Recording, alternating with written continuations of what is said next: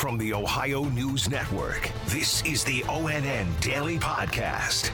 It is Monday, September 20th, 2021. From the Ohio News Network, I'm Daniel Barnett. The oft troubled grandson of Cleveland's mayor was shot and killed on a city street last night. Michael Kelly has the details. Cleveland Mayor Frank Jackson was at the scene where his 24 year old grandson Frank Q. Jackson was shot and killed around 9 o'clock Sunday night. Witnesses in the East Side Kinsman neighborhood say the younger Jackson was dropped off near East 70th Street when someone ran up and shot him multiple times. So far, Cleveland police not confirming any details or naming suspects. Michael Kelly, ONN News. Another candidate appears to be throwing his hat in the ring in the race for the Ohio Senate next year. Republican Matt Dolan updated his Twitter page adding candidate for Senate, but he has not made an official media announcement. Dolan is the latest Republican to run for the seat of retiring Senator Rob Portman. Dolan's family owns the Cleveland Indians. He's a lawyer from Northeast Ohio, currently a state senator and chairman of the Senate Finance Committee. Also vying for the GOP nomination are former Ohio Treasurer Josh Mandel, author and venture capitalist J.D. Vance, former state GOP chair Jane Timken, car dealer Bernie Moreno, and investment banker Mike Gibbons. U.S. Representative Tim Ryan and attorney Morgan Harper are running on the Democratic side of the race. Federal authorities are investigating the second fatal crash by an amateur built aircraft this month in the vicinity of a municipal airport in northeastern Ohio.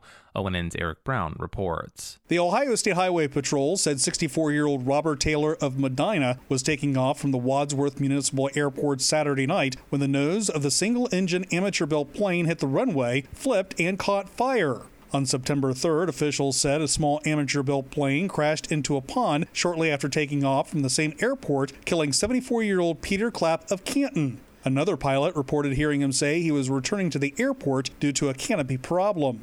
Eric Brown, ONN News.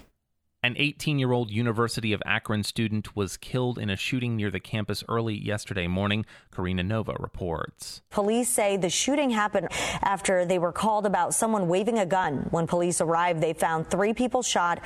One person is in critical condition. Police have not yet identified the young woman who was killed. The university's public safety team will meet with Akron mayor and police chief on Monday to discuss crime in the area. I'm Karina Nova. With the future of COVID 19 vaccine booster shots in limbo, some are taking matters into their own hands and lying about their vaccination status to receive another shot. Molly Brewer reports. The director of the National Institutes of Health talked about whether it's okay to mix and match the vaccines, especially when it comes to the booster shots. And people shouldn't be rushing out right now and getting a booster before it's actually gone through this process. A fair number of people seem to be doing that. Dr. Collins also mentioned the vaccines are doing a great job so far protecting people from COVID 19 and being hospitalized with the virus. I'm Molly Brewer. Authorities say a Pennsylvania woman was pronounced dead after she was pulled from the waters of Lake Erie in northeast Ohio. Eric Brown has more. The Coast Guard says received a report from Cleveland emergency medical personnel around 6:30 Friday night that one of two people swimming near Edgewater Park was unaccounted for. A fire department dive team found the victim an hour later and she was pronounced dead. Cleveland.com reports that the victim was identified as 24 year old Cecilia Davidson of Lake Ariel, Pennsylvania. The death remains under investigation. Eric Brown, ONN News.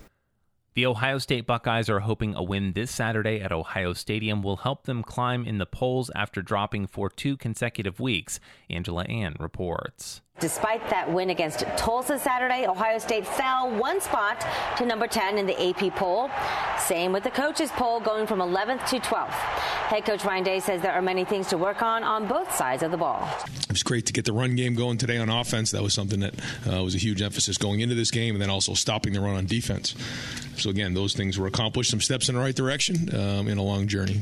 The Buckeyes' next game again, it is set for 7:30 Saturday at the Shoe against Akron. I'm Angela Ann. And a new study shows most private insurance plans will not cover the cost of COVID 19 treatments. Molly Brewer explains. Most large insurance companies waived those fees for COVID 19 care last year, but now patients are paying the price.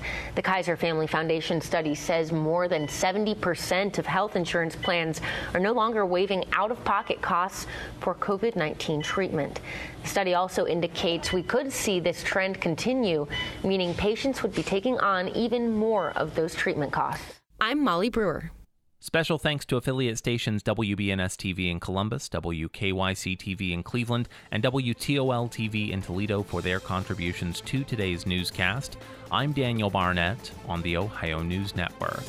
This has been the ONN Daily Podcast, a production of Radio Ohio Incorporated on the Ohio News Network.